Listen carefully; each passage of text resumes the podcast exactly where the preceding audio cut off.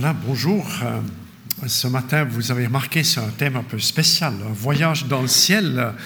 En fait, c'est en relation avec un, texte du livre de l'Apocalypse, le dernier livre du Nouveau Testament, le livre de la prophétie du Nouveau Testament. Pour tout vous avouer, euh, enfin, je fais jamais trop de cachotterie, mais je fais en fait d'une pierre deux coups. Euh, j'ai accepté de rédiger quatre petits commentaires sur euh, justement sur quatre chapitres des Actes pour la Ligue pour la lecture de la Bible pour la fin de l'année. Puis il faut que mes textes soient prêts le 31 mars. Alors ce matin, vous êtes les cobayes de ce que je prépare pour la première note. Donc merci de vos retours, vos commentaires en lien avec cela ça m'a rappelé aussi que, euh, oui, d'une part, on prêche peut-être pas souvent des textes de l'Apocalypse, mais si vous vous souvenez bien, le premier culte de cette année était aussi attentif à la parole pour l'année 2018 et Christian avait retenu ce texte qu'on trouve alors à la fin du, du livre de l'Apocalypse, Apocalypse 21. Je suis l'alpha et l'oméga, le commencement et la fin. À celui qui a soif, je donnerai de la source de l'eau de la vie gratuitement. Ça fait partie de ces promesses magnifiques vers la fin de, de, ce, de ce livre. Et puis, juste pour, pour, mettre le contexte un petit peu, le, le livre de l'Apocalypse, c'est un livre de révélation ça veut dire que le texte n'est pas le même que dans, pour des récits, par exemple, ou pour des poèmes, ou pour des enseignements. Ce sont euh, souvent des métaphores, c'est-à-dire des images, des comparaisons. Euh, euh, beaucoup de théologiens disent aussi l'Apocalypse, c'est un langage codé, parce que Jean, qui l'a écrit, l'a rédigé sur l'île de Patmos. En fait, une, île où on mettait des prisonniers pour les, les, les mettre euh, en dehors et loin de la société. Donc, pour que cette lettre écrite à Patmos ne soit d'emblée pas séquestrée, enfin, ce sont toutes des analyses un peu humaines, ce que je vous dis là, eh bien, ce n'est pas écrit dans, la parole de Dieu. Euh, l'apôtre Jean a écrit de manière codée en parlant de Babylone, alors qu'il était question plutôt de Rome. Euh, il a parlé des, des, grandes puissances et surtout, il a annoncé le jugement de Dieu. On pourrait dire le livre de l'Apocalypse. C'est pour ça que souvent, on dit l'Apocalypse, on dit, ça veut dire terrible l'Apocalypse, mais l'Apocalypse, en fait, ça veut dire révélation. D'ailleurs, dans les autres langues, en allemand, en anglais, on dit souvent le livre de la révélation. Et puis, le mot apocalypse, surtout les, films, Apocalypse, Now, hein, ça, ça, fait peur aux gens. Donc, euh, j'espère que vous n'ayez pas peur de lire ce livre, qui est un livre de révélation on pourrait dire, de bonnes nouvelles. Et, pour faire un peu vite, au début, euh, il y a une première vision. Ça veut dire que Jean, je ne sais pas où il est. Il est peut-être dans son lit, peut-être assis quelque part dehors, et tout à coup, dans un temps de prière ou un rêve, il est comme transporté, et puis après coup, il va écrire ce qu'il a vu. Et puis, euh, la première vision, il y a donc euh, notamment ces lettres qu'il reçoit pour les sept églises d'Asie, qui sont toujours intéressantes à étudier. Et puis, à partir du verset 4, euh, du chapitre 4, pardon, qu'on examine aujourd'hui, c'est il est comme ravi et il entre dans la présence de Dieu, devant le trône de Dieu. Et c'est les chapitres 4 et 5. C'est-à-dire où, Jean va découvrir la grandeur, la magnificence du Seigneur, et tout est orienté autour de la personne du Seigneur sans nommer le Seigneur. Et, et c'est bien aussi de savoir que dans la culture juive, le nom de Dieu est tellement saint qu'on ne le met pas dans sa bouche. Le, le tétagramme euh, qu'on traduit euh, dans nos langues par Yahvé, Jéhovah, euh, les quatre lettres, on les remplace toujours lors de la lecture le plus souvent. Et c'est pour ça que Jean, qui vient de, toute cette culture juive, va présenter le Seigneur avec beaucoup de, de discrétion et de simplicité.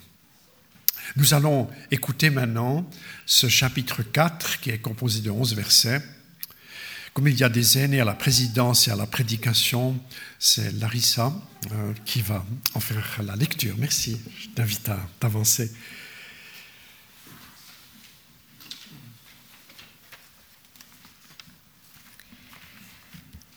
Après cela, j'eus une autre vision. Je vis une porte ouverte dans le ciel. La voix que j'avais entendue me parler auparavant, celle qui résonnait comme une trompette, me dit Monte ici et je te montrerai ce qui doit arriver ensuite.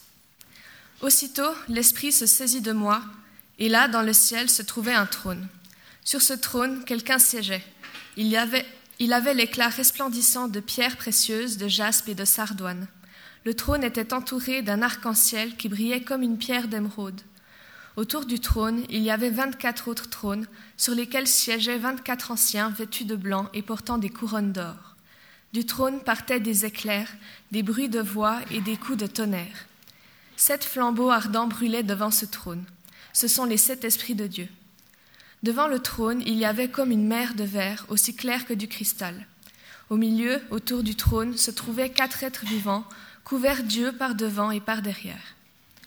Le premier être vivant ressemblait à un lion et le deuxième à un jeune taureau.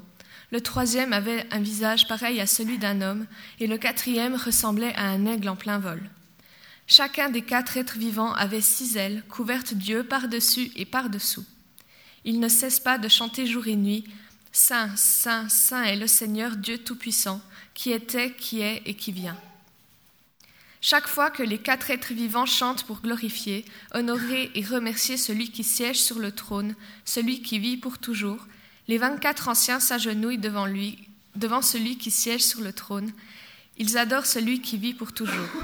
Ils jettent leur couronne devant le trône en disant Seigneur notre Dieu, tu es digne de recevoir la gloire, l'honneur et la puissance, car c'est toi qui as créé toutes choses. Elles sont venues à l'existence parce que tu l'as voulu. Merci pour la lecture. Donc le chapitre 4 que nous venons d'entendre parle de Dieu le Père, le Créateur. Et puis ce matin, je ne vais pas le faire, c'est le chapitre 5, parle du Fils, de Jésus-Christ. Il est surtout présenté comme étant l'agneau qui se tient aussi vers ce trône. Et puis Peut-être c'est le premier point que j'aimerais développer maintenant ce, matin. Euh, quelques, comme ça, quelques détails euh, pour, euh, pour commencer, euh, pour un peu nous introduire dans, on pourrait dire, dans le langage prophétique de l'Apocalypse, il y a comme ça des, petits mots qui sont importants, que les connaisseurs euh, savent bien expliquer. Et puis, j'en ai, j'ai choisi ceux du premier verset qu'on a entendu, euh, lorsqu'il est, lorsqu'il est dit que, après cela, j'eus une autre vision je vis une porte ouverte dans le ciel. Alors, après cela, euh, dans le livre de l'Apocalypse, c'est chaque fois que se déploie une nouvelle vision. Donc, ça veut dire que les visions que Jean a reçues n'ont probablement pas été données comme ça l'une après l'autre sans interruption. Probablement qu'il a eu le temps de, de, de rédiger ce qu'il avait reçu du Seigneur, ce qu'il y avait été révélé. Donc, chapitre 4, verset 1, après cela, ça veut dire il y a eu toute une première étape où il a euh, vu le, Seigneur, maître et, et chef de l'Église, qui se promène parmi les chandeliers qui sont les sept églises d'Asie. Sept, ça veut aussi dire euh, le chiffre parfait, c'est lui qui est chef parmi toutes les églises de tous les temps, de tous les âges de ce peuple qui est désormais un peuple international, hein, qui, est, qui, est, non plus réservé à Israël, mais c'est un Israël international qui se déploie, eh bien, après avoir vu tout cela et parlé de cela, il y a comme une nouvelle démarche. Et il y a comme une chronologie qui, est celle de, on pourrait dire, de Jean, mais il y a aussi une chronologie de Dieu, quelque part, puisque Dieu lui révèle d'abord des premières choses, ensuite des secondes choses, des troisièmes choses, etc. Euh, ce qui est dit aussi, c'est qu'il a, dans cette deuxième vision qui commence, il voit une porte ouverte. Euh, c'est un détail, mais euh, ça, résume l'évangile. Que, que le ciel est un lieu où la porte est ouverte, ce n'est pas un lieu fermé. Ça, c'est une bonne nouvelle. Et on pourrait avoir toute une prédication ce matin que sur ce détail. Jésus est venu ouvrir la porte du ciel et il la tient ouverte. Et euh, aussi dans le livre d'Apocalypse parle souvent de ces portes que Dieu ouvre et personne ne peut la fermer. Et il y a des portes que Dieu ferme et personne ne les ouvre. Et je dirais, la communauté des, des hommes et des femmes qui ont la foi en Jésus ont cette expérience et savent que la porte, pour accéder par la prière, par notre louange de, ce matin, comme des autres moments, la porte est ouverte. Il n'y a pas un endroit fermé qui nous isolerait ou qui parce que si, on est, si on est païen, on pourrait se dire, il s'illusionne au chemin de Belfond 37. Hein. On chante des chants, mais ça s'arrête au plafond. Euh, si on est en dehors de la foi. Mais quand, quand on a cette, cette, connexion avec Dieu, elle est, il y a cette conviction forte qui est souvent soulignée, et c'est l'évangile résumé de, l'œuvre du Christ. Et puis, il y a la première voix que j'entends. Il la reconnaît parce que c'est la voix qui lui a déjà parlé avant. C'est le je suis de Jésus. Et, cette voix, alors là, vous remarquez typiquement euh, qu'il est que c'est dans cette comparaison apocalyptique, hein, la voix que j'avais entendue me parler auparavant, celle qui résonnait comme une trompette me dit, me dit etc.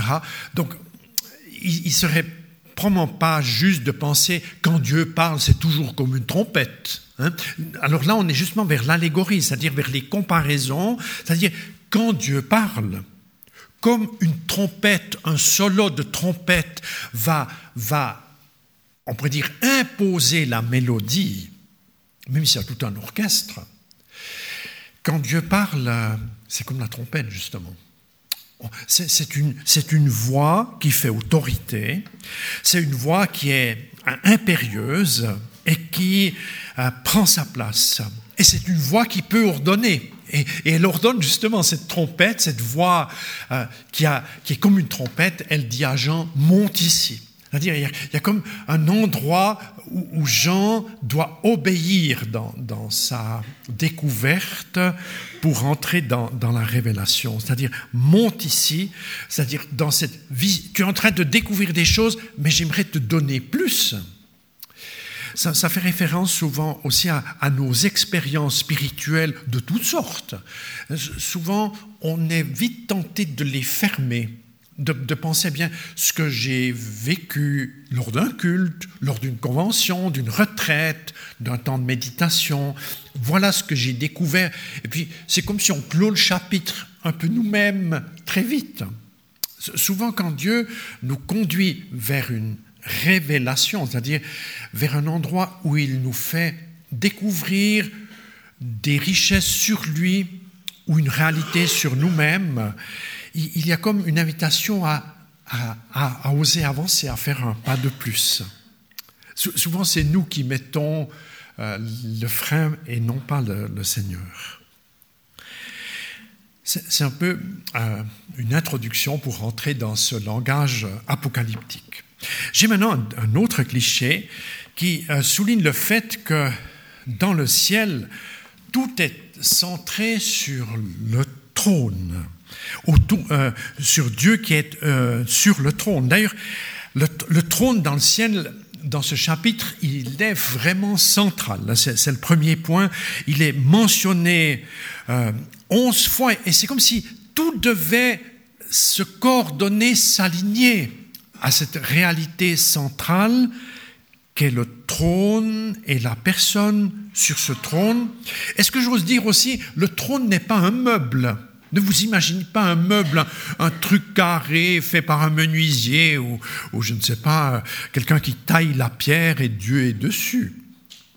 Ce sont des images, des, images qui, qui, évoquent le règne souverain de Dieu, c'est-à-dire il y a une place centrale où Dieu règne. Et, et le règne de Dieu, il est, on pourrait dire, calme. Dieu ne s'excite pas, il est assis. De Dieu, Dieu, il est calme parce que il viendra les, viendront les chapitres suivants où le jugement de Dieu est annoncé. Le jugement de Dieu, c'est pas un Dieu qui est nerveux. Il, il est dans son lieu souverain où il se tient et il siège, il gouverne, et c'est avec beaucoup de sérénité qu'il va s'exprimer. Euh, deuxième point sur le trône, alors je l'ai déjà dit, Jean ne nomme pas le Seigneur. Euh, il faut dire que ce texte ici, ce chapitre ici, a beaucoup de similitudes avec d'autres passages prophétiques. Par exemple, on en trouve dans Ésaïe 6. Euh, au début d'Ésaïe 6, on, peut euh, voir à peu près la même image. Ésaïe, alors il ose parler du Seigneur.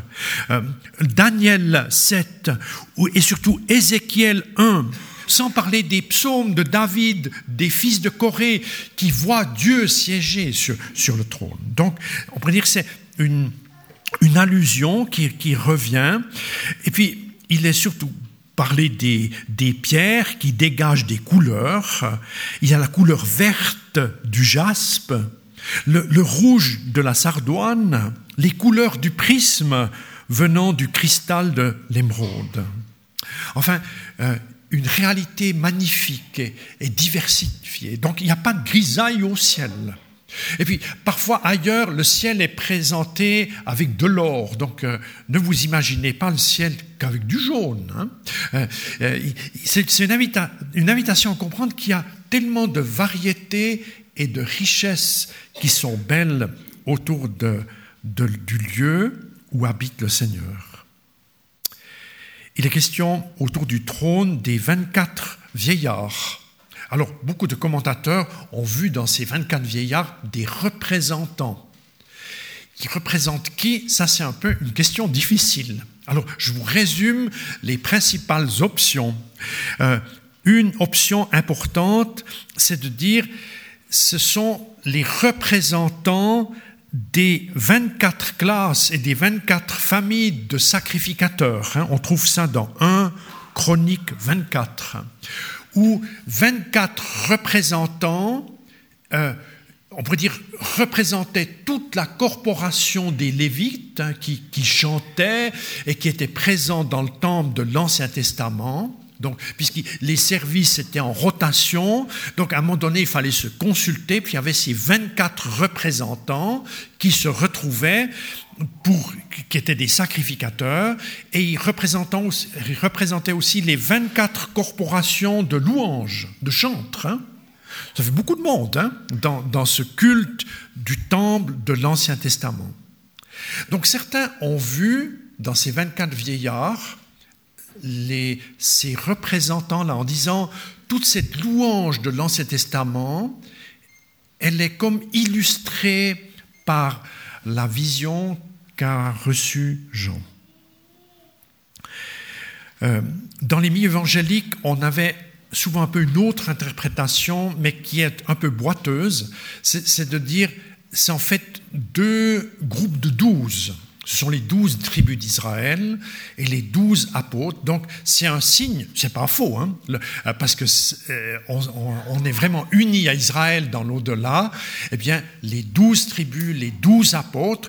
La difficulté, c'est que la personne de Jean qui est en train de recevoir la vision est un des douze. Donc, il peut pas bien être introduit dans le lieu et se voir assis comme vieillard. Vous comprenez? Ça, c'est un peu la complication, si on verrait euh, euh, cette explication-là. Moi, j'ai euh, une autre explication qui m'a beaucoup plu et qui était peut-être dans les, la théologie de ces dernières années, de ces dernières décennies, pas mal déployée. C'est en fait l'affirmation que les 24 vieillards sont les, les 12 écrivains de l'Ancien Testament. Euh, euh, dans, dans la, les sages de la culture juive ont dit que tous les livres de l'Ancien Testament ont en fait dans leur ensemble 24, euh, pardon, 24 auteurs. Et ces 24 auteurs qui sont, on pourrait dire, les représentants de la parole révélée de Dieu se retrouve ici autour du trône. Et si on voit cela, j'ai beaucoup de sympathie pour cette dernière version, ça, ça souligne le fait que les écrivains de la parole de Dieu qui ont été qui ont été au service de Dieu pour écrire le Pentateuque, hein, on, l'attribue à Moïse, et puis Josué, et puis, euh, il y a le livre de Ruth, il y a le livre des, les, livres des, prophètes, des, grands prophètes, des petits prophètes. En fait, leur travail principal n'est pas d'écrire. Bon, ils ont eu un grand travail que d'écrire, puis c'est important, mais ce n'est pas ça le travail principal. Le travail principal, c'est la louange. C'est d'être là pour glorifier Dieu. C'est quelque chose de plus ultime que d'écrire. Euh, notamment le, euh, le, professeur Pierre Prigent, Prigent qui s'écrit comme David Prigent, qui était stagiaire ici, qui est euh, professeur à, Strasbourg, a beaucoup développé. Enfin, j'ai lu son commentaire, et, je dois dire qu'il m'a bien, bien intéressé. J'ai lu ça pour me préparer pour, pour ce, ce matin. Mais peut-être que le jour où on verra ces 24 vieillards, on aura encore là, certainement la meilleure explication qui sera éventuellement tout autre. Je n'ai pas de problème avec ça. Il est question du trône, d'où sortent les éclairs.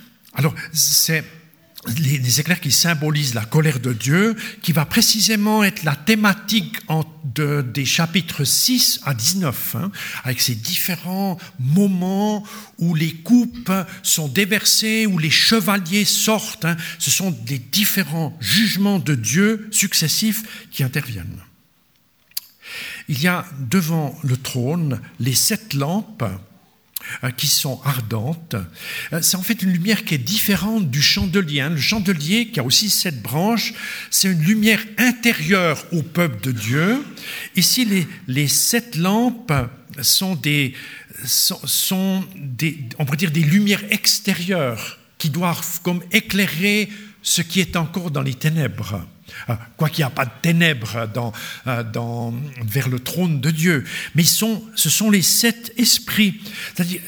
C'est pour dire que le Saint-Esprit que nous louons euh, et que nous reconnaissons comme étant actif dans nos vies, il, est comme, il a comme différents ministères. Si, vous, ça vous intéresse ce thème, vous trouvez dans Ésaïe 11, verset 2, ces sept caractéristiques différentes de l'Esprit Saint. Moi, j'aime beaucoup ça parce que l'Esprit Saint est une personne qui travaille très large. Hein, c'est pas, L'Esprit Saint n'est pas une voie comme ça, toute étroite. Bien sûr, la voie qui nous conduit vers Dieu est étroite, mais pour nous interpeller, nous trouver, Dieu, il parle très large. Je, vous mentionne cet esprit d'Ésaïe, c'est un esprit qui a une dimension éternelle, c'est un esprit de sagesse, un esprit d'intelligence, un esprit de conseil, un esprit de vaillance, ou bien les nouvelles traductions disent de force, un esprit de connaissance. Le mot connaissance, ça veut dire con, ça veut dire avec naissance, c'est un esprit qui nous fait naître avec lui aux choses nouvelles qui viennent de Dieu. C'est encore, c'est le septième, aspect, l'esprit de la crainte de l'éternel. C'est pas la trouille de Dieu, C'est la crainte de l'éternel. Ça veut dire, je sais qui commande. J'obéis au Seigneur, je suis à son service, mais je sais qui est euh, au gouvernail. C'est une, une, démarche intéressante. Puis il est encore dit que devant ces sept lampes vives, il y a la, la mer de verre euh, qui, qui, euh, qui, est encore présente. La mer, c'est comme une distance. Hein. Et puis, on trouvera dans Apocalypse 21 il y aura de nous une nouvelle vision de ce trône où cette mer aura disparu. C'est-à-dire tout ce qui sépare le lieu saint, le trône de saint de Dieu et notre vécu, ce qui nous sépare encore, même si nous sommes unis à lui par cette mer, c'est-à-dire cette distance, illustrée ici par la mer de cristal, il est dit à la fin du livre qu'elle aura disparu. Donc on attend cette saison. Et puis, il y a encore deux éléments. Autour et au milieu du trône, les quatre êtres vivants euh, qui ont différents visages, de lion, de veau, euh, ou de jeune taureau plutôt, euh, d'un homme et d'un aigle qui vole. C'est un peu compliqué, hein? Ça veut dire quoi? Moi, j'ai le plus d'affection pour penser que c'est l'illustration de tout ce que Dieu a créé et qui vit sur terre. C'est pas que les humains. C'est les humains aussi. Puis, les humains sont le couronnement de la création de Dieu, mais euh, Paul aussi, il dit que même la nature entière soupire après la délivrance. Et, soupire euh, après ce moment où le Seigneur intervient. Et euh, l'image du lion, hein, c'est le chef de ce qui est sauvage. Le, veau ou le jeune taureau, le, taureau, le chef des animaux domestiques. L'homme représentant du genre humain. L'aigle, on pourrait dire le chef de, ce qui se meut dans, dans, le ciel, parmi les, les oiseaux. Alors il manque les poissons, on pourrait dire. Mais, alors toutes les explications un peu d'illimites. Je, ne sais pas si vous savez que les quatre évangiles, c'est-à-dire Matthieu, Marc, Luc et Jean, dans la tradition de l'Église, ont ces quatre illustrations. Euh, euh, par exemple, pour Marc, c'est le lion, euh, pour Luc, c'est le, c'est le jeune taureau, etc. Et puis, certains ont dit ces quatre êtres vivants sont les quatre évangélistes. Hein. c'est eux qui disent de manière la plus forte la volonté de Dieu plus forte que les 24 écrivains de l'Ancien Testament. Donc il y a quelque chose de plus central avec l'Évangile. Donc c'est une illustration de leurs travaux. Il me semble que c'est de nouveau euh, une des options euh, sur laquelle je ne vais pas euh, aller plus loin. Et puis, il y a encore cette scène céleste que Dieu, Dieu est vraiment déploie un chant nouveau hein, à cet endroit.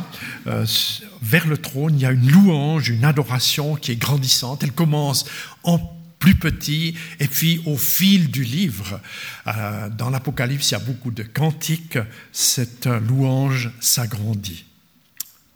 J'ai trouvé une illustration de cette vision. Alors, euh, on trouve l'image. J'ai un peu hésité à la projeter parce que quand on projette une, illustration comme ça, tout peut se devenir petit. Alors, mais j'y vais quand même. Euh, où euh, ces, ces, différents aspects ont été mis par une église réformée euh, de Normandie euh, sur une de leurs euh, présentations. Je, trouve intéressant, mais avec un peu le commentaire que quand Jean est entré dans sa vision, moi j'imagine Jean pas devant une petite image comme elle est devant nous, c'est vraiment toute la largeur. Hein. je, le vois complètement pris là-dedans, c'est-à-dire tout ce qui l'entoure. Hein de sa gauche à sa droite, de ce qui est devant et derrière, euh, il y a cette euh, adoration qui a lieu. J'aimerais arriver vers la troisième partie pour dire qu'est-ce que nous devons ou pouvons comprendre. Déjà que tout est focalisé sur la personne de Dieu euh, et sur son Fils Jésus-Christ avec euh, chapitre 5 qui va suivre.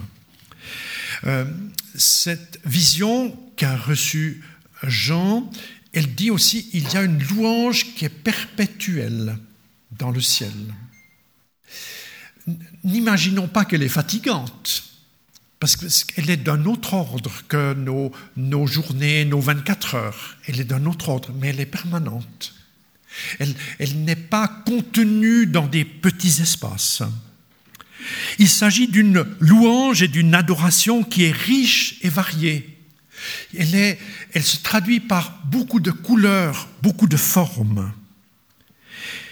Et puis certainement, on peut encore souligner que la louange à laquelle assiste Jean, c'est l'occasion pour lui de découvrir, aussi pour nous, que c'est de l'ordre de la finalité. Ce n'est pas un chapitre passager dans le ciel. Ça fait partie du, gros job, du grand travail. Hein, on a parlé des fois de l'arsenal, on a un peu un grand travail, mais c'est un petit détail. C'est des petits détails, nos travaux. Le grand travail, la grande œuvre que Dieu aime déployer et à laquelle il nous associe, c'est de nous inviter à entrer dans cette louange. Et Alléluia, moi j'aimerais le dire parce que, bon, avec mes cheveux gris, euh, je me rappelle encore un peu des cultes où on mettait un peu des chantres, des lectures et, les trois, quatre prédications qu'on avait lors des cultes. Et puis la louange était bien pauvre. Hein, les aînés d'entre nous s'en souviennent. Merci Seigneur de nous avoir fait découvrir par des, hommes et des femmes qui ont un ministère dans le domaine de la louange à, nous ouvrir mieux, à nous, à nous préparer mieux au travail, au ministère qui est devant nous. Euh, pour, savoir un peu euh, où est l'essentiel. L'essentiel, c'est que qui dans nos cœurs une louange. Et puis, comme on est dans les images, est-ce que vous acceptez encore de réfléchir un peu là-dessus, puis, puis penser que la louange, bien sûr, c'est d'abord la confession et le chant? Je crois ça. Mais la louange, c'est aussi notre fidélité dans nos occupations quotidiennes, c'est aussi une louange. Ta manière d'éduquer de, tes enfants, d'accompagner une personne faible, une personne dans le besoin, ta manière d'être fidèle dans une épreuve, ta manière de gérer l'argent avec simplicité, c'est une louange au Seigneur. Il y a beaucoup de manières qui louent Dieu. Ou on pourrait dire ce que nous exprimons par nos chants, on va comme le savoir le, le remonnayer au quotidien. C'est l'œuvre du Saint-Esprit, c'est lui qui fait ça. Alors, on pourrait se dire, oh, mais on est imparfait, évidemment qu'on est imparfait, mais Seigneur, il a décidé que la porte était ouverte. Et puis, euh, si, si, on se sent comme en déficit, en décalage, la porte est ouverte pour entrer dans, ce, dans cet endroit. J'ai encore réfléchi une petite chose. Il y a parfois à la fin d'un culte quelqu'un qui me dit Oh, la louange, c'était pas bien ce matin, j'ai pas tellement compris le chant, je connais pas, la sonore n'est pas tout à fait adéquate ou comme ça. Après avoir écouté Apocalypse chapitre 4, est-ce que vous réalisez que de tels commentaires, c'est un peu comme si un des 24 vieillards, ils, ils disent que l'on entend? C'est-à-dire, dans, dans ce qui est adressé au Seigneur, il y en a un qui rouspète. On ne fait pas de la louange pour que ça sonne bien. Si ça sonne bien, tant mieux. Et puis on s'applique beaucoup. Et merci euh, au, groupe successif, euh, aussi à celui de ce matin, qui, d'ailleurs, je trouvais que vous avez bien choisi les chants avec ce thème. Merci beaucoup. Et puis merci aux personnes qui sont à la technique pour nous accompagner dans cela. Mais je pense que ça nous rend un peu, ça nous met bien notre place quand on réfléchit que l'Église universelle, avec des formes variées, parce qu'il y en a qui font ça avec du chant grégorien, hein, euh, non, je, je c'est pas mon, c'est pas tellement mon habitude, euh, mais, mais c'est aussi, ça fait partie de ces couleurs qui sont autour du règne de Dieu. Je me disais pour terminer, nous aurions simplement pu associer nos voix, et c'est le dernier cliché, à la prière euh, commune qu'a entendu Jean et qui est celle des quatre êtres vivants et des 24 vieillards. Cette prière, Seigneur notre Dieu, tu es digne de recevoir la gloire, l'honneur et la puissance, car c'est toi qui as créé toutes choses. Elles sont venues à l'existence parce que tu l'as voulu. Alors je vous invite juste à dire cela ensemble. Seigneur notre Dieu, tu es digne de recevoir la gloire, l'honneur et la puissance, car c'est toi qui as créé toutes choses. Elles sont venues à l'existence parce que tu l'as voulu. Amen. Soyez bénis.